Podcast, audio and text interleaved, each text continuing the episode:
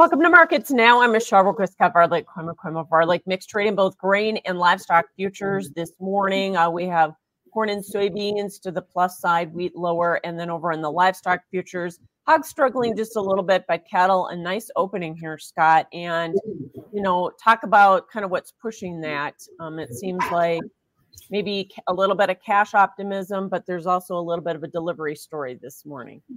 Yeah, uh, thanks for having me. And uh, let's definitely start talking about cattle. It's uh, having a real nice day. We're extending this rally and, and has a lot of good things going for it. So, you know, shot open on the higher, triple digits higher on the open. So, uh, some of that reason we've got there were 16 deliveries on the February cattle board. That was uh, yesterday was the first day or not the first day, second day, I guess, of uh, whether we're going to see deliveries or not. We saw 16 in the South, and they were all demanded. So, and it looks like they were taken by strong hands. So somebody wanted the cattle, said, "Hey, bring them to me. Let's go." So that's always a great sign for the market to kind of kind of fall back on and see because we're we're rumoring that cash is going to be higher, and every not hearing a lot of action and and thinking that the Packers are close to the knife. So so this just kind of confirms a, a, little bit of yeah, we're probably going to see some higher cash this week, um, where producers are willing to stand up and say, hey, I, I think I'm going to start some pretty hefty asking prices. Earlier in the week, I had heard, you know, asking prices were going to be 185, and they were just kind of standing there, which I was very surprised, impressed. Um, but that is looking like that's uh, coming true. They're standing firm, saying, well, want some higher prices tighter numbers. So I, I think that's uh, a lot of the story that's happening in the cattle. It's just that we're uh, we're kind of seeing some of this higher cash probably going to happen, and those demanded deliveries is an excellent way to start the market. Yeah, and it seems like we get these uh, profit-taking setbacks or whatever you want to call them, they're easily bought here, and today's a good example of that. But we had higher boxes coming in, and then do you think the weather forecast is maybe contributing to this a little bit? Yeah, that's a little added factor here this morning that uh, there really wasn't any weather priced into any of these markets, but now we're seeing a forecast that might throw four inches of snow down south and Texas and the Panhandle, so uh, right into some big cattle feeding country. So that was uh, that's kind of a new uh, adjustment that we can make. Just kind of adds to the to the fire here that we have happening. So um, seeing some more weather this winter has has been a little bit tougher to you know to kind of feed cattle in so i think it, it's it's put a lot of uh, oomph in this market here especially with the cold cold that we had in january and now sloppy wet conditions that we have now um, in february which is a little goofy and now seeing some more of those cistern, systems uh, happen uh, we got to put some of that premium in and real quick and then put that on with the february deliveries and that's really helping out. Yeah. What are packer margins doing like right now? Certainly there's a lot of talk about that yeah, hearing uh, you know the Packers getting uh, cut into their margins and, and worried about it. I, I, there, there's already been jokes around that um, you know producers to to backstory this a little bit. Producers have had a, a long run of rough profits. Uh, it, has been years of, of struggling and trying to get, and that's why we've finally got our all-time highs in 2023, and we're having a good start to 2024. Went through COVID, uh, trying to stay afloat and had to find a bailout from the government. Uh, you know, all of that happened while the Packers had some record margins. So, um, so you got a producer with that attitude. Their their eyes are glaring and they're uh, pretty frustrated with that. So when we do hear of some negative Packer margins, um, you know, some decreased uh, you profits for the Packer. Uh, the joke this morning was they want to start a GoFundMe page for uh-huh. the Packers, and uh, I don't see anybody signing up for that. But that's that's kind of the attitude that the producer has. Yeah. They're they're they're wanting their time, and and I think that says okay. So so is this beef too high? We're starting to see reports of this. Uh, you know, Fox News ran a ran a report saying you know the tight cattle numbers, and you're starting to see that on a national level. And the demand warriors are saying maybe this beef's too high, but when you do look at some of these cuts, uh, they're actually priced lower than some year ago levels. So there was um, some massive retail profits and packer profits that uh, were just chewing into that. You know, the, the this cow herd, the the cattle producers, they've um, viewed this as a I'm going to make some money on this opportunity. We're all still of that attitude. We're just waiting for that rug to be jerked you know just okay when are they going to jerk the rug when is yeah. this over so um, i don't see the long term. This thing's going to stay higher for a long time. The we've got some sustainability back. I don't I don't feel that. So I don't see a cow calf producer looking to go buy a bunch of heifers with high interest rates and uh, and get started and, and trying to find enough help to calve out a bunch of cows. So um, I think that's also a big part of this continued extension and why the feeders are leading so well here.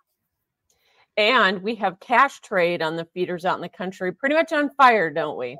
Yeah, cash trade on, on feeders has been red hot and um, just a continuous climb and and tighter numbers as as kind of we expected. You know, we had that big run on fall feeders and um, everybody was placing cattle early, and now it feels like we're starting to run into where are they? We're getting into that really tight spot, and as we start to look at the next cattle on feed report, you know, as soon as we turned the page on the last one, we all couldn't wait to get to this one because I think these placement numbers are starting to get penciled in and hearing some pretty friendly numbers. Are they 16% back from a year ago?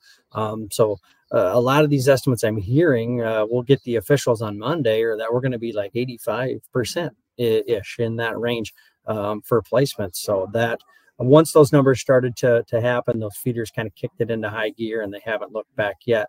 And, and like you said earlier, every time they have you know one down day, that's really the only correction it's got. I mean, I've been saying this market's been overbought for uh, quite some time now, but it uh, has one day break and it's finding buyers. It's finding people that want to rally this market up. Yeah, and the funds aren't very long here, so they could certainly add to that length.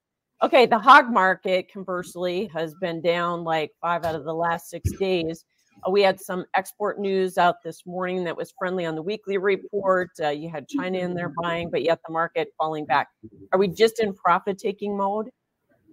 I'm going to say it feels like a little bit of profit taking to me. You can you can have range bound markets where they're just in a nice little range, and then you have a range bound hog market that's about like this. You know, it's uh, heading to the bottom of the range and the top of the range in, in fast order. And and when those hog when that those hogs trend, they trend hard and, and fast. And that's kind of what they're doing. And it's not a long trend that they do, but when they decide, okay, we're, we're going to break a little bit, they just do it. And we're probably $2 away from some of the halfway retracement levels after this last rally. So I would look for that.